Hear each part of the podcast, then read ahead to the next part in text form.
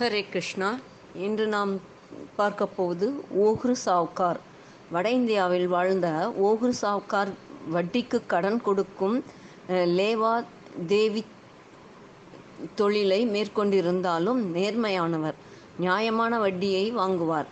இவ்வளவுதான் கொடுப்பேன் என்று அடகு வைக்க வருபவர்களிடம் இக்கட்டுகளை பயன்படுத்தி அடாவடி அடிக்க மாட்டார்.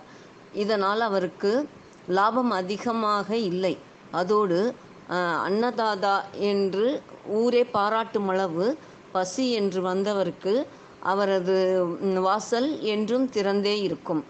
அவர் அவருக்கேற்ற பத்தினி அவரது மனைவி கஸ்தூரிபாய். நள்ளிரவாயினும் முகம் கோணாது விருந்து சமைத்து பரிமாறுவாள். அதிக லாபம் சம்பாதிக்கவில்லை. நமது இனத்தாரைப் போல் பகட்டான ஆடை ஆபரணங்கள் இல்லையே என்று சலித்து கொள்ளாத உத்தமி. ஒரு நாள் சாவ்கார் வெளியூர் சென்றிருந்தார். தள்ளாடியபடி ஒரு கிழவர் வந்தார். அம்மா பசி பிராணன் போகிறது. சாப்பாடு கிடைக்குமா? என்று நான் நடுங்க யாசித்தார். கஸ்தூரி அவரை அன்புடன் அழைத்து உட்கார வைத்துவிட்டு ஐயா சற்று வீட்டை பார்த்து கொண்டிருங்கள். என் கணவர் வெளியூர் சென்றிருக்கிறார். அதனால் சாமான் வாங்க ஆள் கிடையாது. ஒரு நொடியில் மளிகை சாமான்கள் வாங்கி வந்து சமைத்து போடுகிறேன் என்று சொல்லிவிட்டு கடை வீதிக்கு வந்தாள். கையிலோ செப்பால் அடித்த காசும் இல்லை. எப்படி சாமான் வாங்குவதென்று யோசித்தாள். மங்கள பெண்கள் எது நேர்ந்தாலும் மூக்குத்தியை கழற்ற மாட்டார்கள். கஸ்தூரியிடம் இருந்த கடைசி நகை அதுதான். ஆபத்துக்கு பாபமில்லை என்று அதை கழற்றி அடகு வைத்துவிட்டு மளிகை சாமான்கள் வாங்கி வந்தாள். ருசியாக சமைத்து அன்புடன் உபசரித்து கிழவரின் பசியை போக்கினாள். கிழவர் சாப்பிட்டு எழுந்ததும் அம்மா நீ கடை வீதிக்கு போகும்போது மங்களமாய் உன் மூக்கு மூக்கில் இருந்த மூக்குத்தி இப்போது இல்லை. இப்போதுதான் கவனித்தேன். அதை விற்றோ அடகு வைத்தோ சாமான்கள் வாங்கி வந்திருக்கின்றாய். இதற்கு எத்தனை பெரிய மனம் வேண்டும்? நீ நூ நீடூழி காலம் நீ நீடூழி காலம் தீர்க்க சுமங்கலியாய் தீர்க்க ஆயுளுடன் வாழ வேண்டும். நீ வாங்கி வந்த சாமான்களின் அளவை கொண்டே இந்த வீட்டின் வறட்சியை புரிந்து கொண்டேன். தாயே தயான குணமுள்ள உன்னை உன்னை போன்றவர்களுக்கு பொருள் இல்லாமல் எ- எப்படி தானம் செய்ய முடியும்? எனக்கு சில மந்திர சக்திகள் உண்டு. இன்று முதல் உன் வீட்டை பானைகள் நீ அன்னதானம் செய்ய நினைக்கும் போதெல்லாம் நிறைந்திருக்கும்.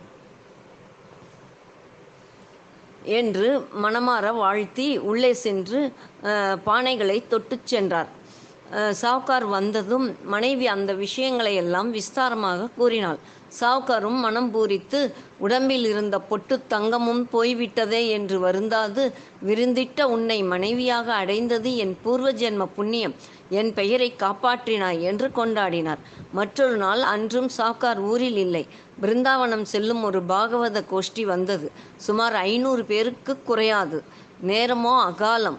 எல்லோர் வீட்டு கதவும் அடைத்தாகிவிட்டது. வந்தவர்களுக்கு ஒரே பசி. சாவுக்கார் இருக்காரா என்று அவர் அவர்கள் குரல் கொடுக்க கஸ்தூரி தவித்தாள். சட்டென்று கிழவர் சொன்னது நினைவு வந்தது. ஓடிப்போய் பானைகளை திறந்து பார்த்தாள்.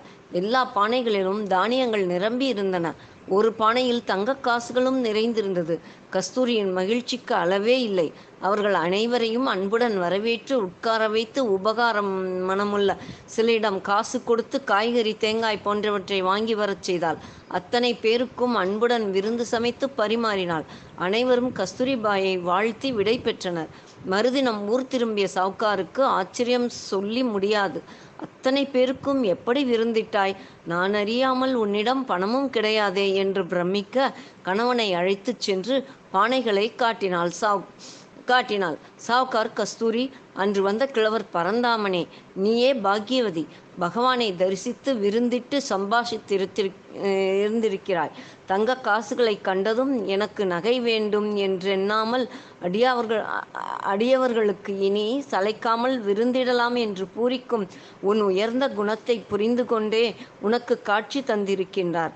நான் பாவி அடியார்கள் வரும் நேரமெல்லாம் வெளியூர் செல்ல வேண்டி பணி குறுக்கிடுகின்றதே. என்று துக்கிக்க பளீர் என்று ஒரு மின்னல் கண்ணை பறித்தது. பரந்தாமன் சங்கு சக்கரதாரியாய் காட்சி தந்து தம்பதிகளை ஆசீர்வதித்தும் மறைந்தார்.